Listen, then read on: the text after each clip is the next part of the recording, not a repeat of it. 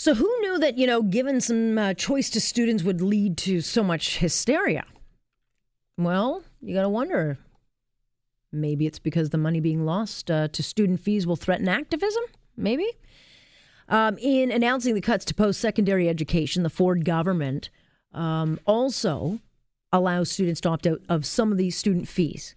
So, let's say you're a Jewish student. Should you not want to pay a fee to support that certain BDS movement, you would not have to do that. But up until up until this change, uh, students can be asked for anywhere from 500 to 2000 bucks a year just on fees for stuff like whether it's the gym or the pool that they're paying for or, or walking programs for women at night that kind of stuff they'll still pay that but now they have more choice of some of the other things if they don't want to support these other clubs you know, the things that they don't support. And apparently that's angered a whole lot of people. Well, that's because I think it's rooted in a lot of activism. Let's bring in uh, JJ McCullough to this. This is something he has written about. He's a BC writer, uh, columnist. Also, you can read him in the Washington Post. He joins us now. JJ, there's a lot being made about these uh, cuts to post secondary education, and a lot of that has to do with student fees. And you would think that, you know, giving students a choice would be wonderful, but apparently that is outrageous. But I'm not sure folks in, in every day understand just how activist uh, some of these student groups have become. Yeah, I mean, it's a, it's a very good point, and I'm, I'm really glad that you're giving me an opportunity to talk about this because it's an issue that uh, I care a lot about. You know, it's been almost 10 years since I was in university, but when I was in university, I was very involved in student groups. I was very involved in the campus newspaper. I was very involved in the student government. And, and uh, so I think that it's, it's an issue that's, that's really quite important because a lot of people do not realize how much money is going into these student activist groups, such as you know the student unions and the student newspapers and this kind of thing, and the degree to which that these institutions are just completely unaccountable to students whatsoever, right? So the way it works is that generally when you enroll into a university, the ways that the laws are set up is that the university is uh, entitled to take a portion, or to, I should say, to rather to charge students as a portion of their tuition what they call like a student auxiliary fee or ancillary fee or you know student services fee or whatnot. And then the university administration is required by law to sort of sprinkle this this money to a bunch of different on-campus groups that have sort of been uh, you know protected uh, legislatively in various ways.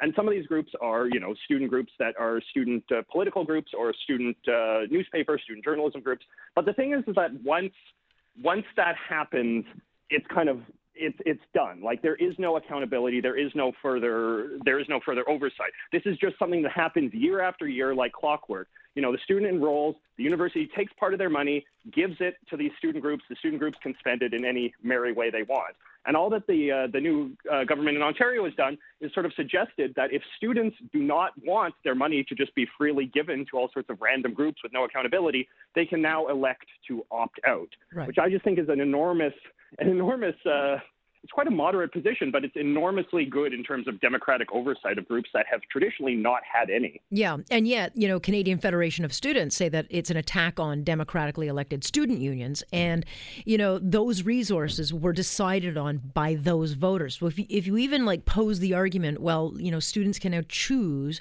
what you know programs they want to fund you know, that's the argument you're going to get back. And I understand the funding of things like recreation centers or gyms, you know, the ice rinks, that kind of stuff, or a nighttime walking program for women. That I get. That's the kind of stuff that will be mandatory uh, fees. But you know, these this this particular student group, um, this is not an attack on democracy. No, and I mean, I mean, students are already. Uh, expressing their opinions on student government in particular quite clearly, which is that, you know, I, at my university out here in, in British Columbia, I actually used to run the student elections. I ran the student elections for two years. And it would be considered like a miracle of student engagement if you could get the percentage of students who voted in a student election in the high single digits. You know, if like if I could generate an election in which like say seven percent of the student body voted, oh my God, like that would be considered heroic and what a what an exciting uh, triumph of democracy that was. So it's like the vast majority of students are not participating in these things because they think of them as a waste of time. They think of them correctly as just a kind of you know um, you know, fun social club for political nerds to sort of, uh, you know, pass motions and, you know, declare how much they hate Israel or, you know, whatever they're doing and these sorts of things. Same with like student uh, newspapers, you know, which are large. And I worked in student newspapers for like five years. It's, it's largely just a racket for a certain group of sort of well connected sort of journalism nerds to write newspapers that are entertaining for themselves and for their friends and for each other and you know make a decent amount of money while they're doing it so they don't have to get a part-time job like most students do. So it's it's a it's a complete racket. It's a com- complete hustle. And like i said like most students are currently not voting in these elections. Most students are currently not reading the student newspapers. Most students are currently not you know participating in in say like these other various advocacy groups that have been you know protected uh, by by university and, and by provincial policy.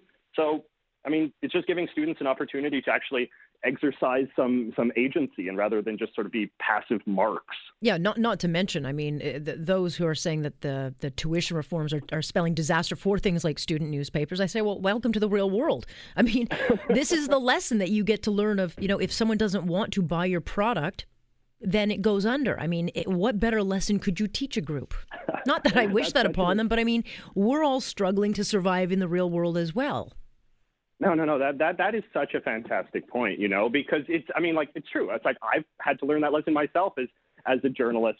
You know, when I worked at the student newspaper, uh, for many years. You know, it was so it was such a little tidy racket. You know, it didn't matter how many kids were reading our our papers, how many kids were reading our columns.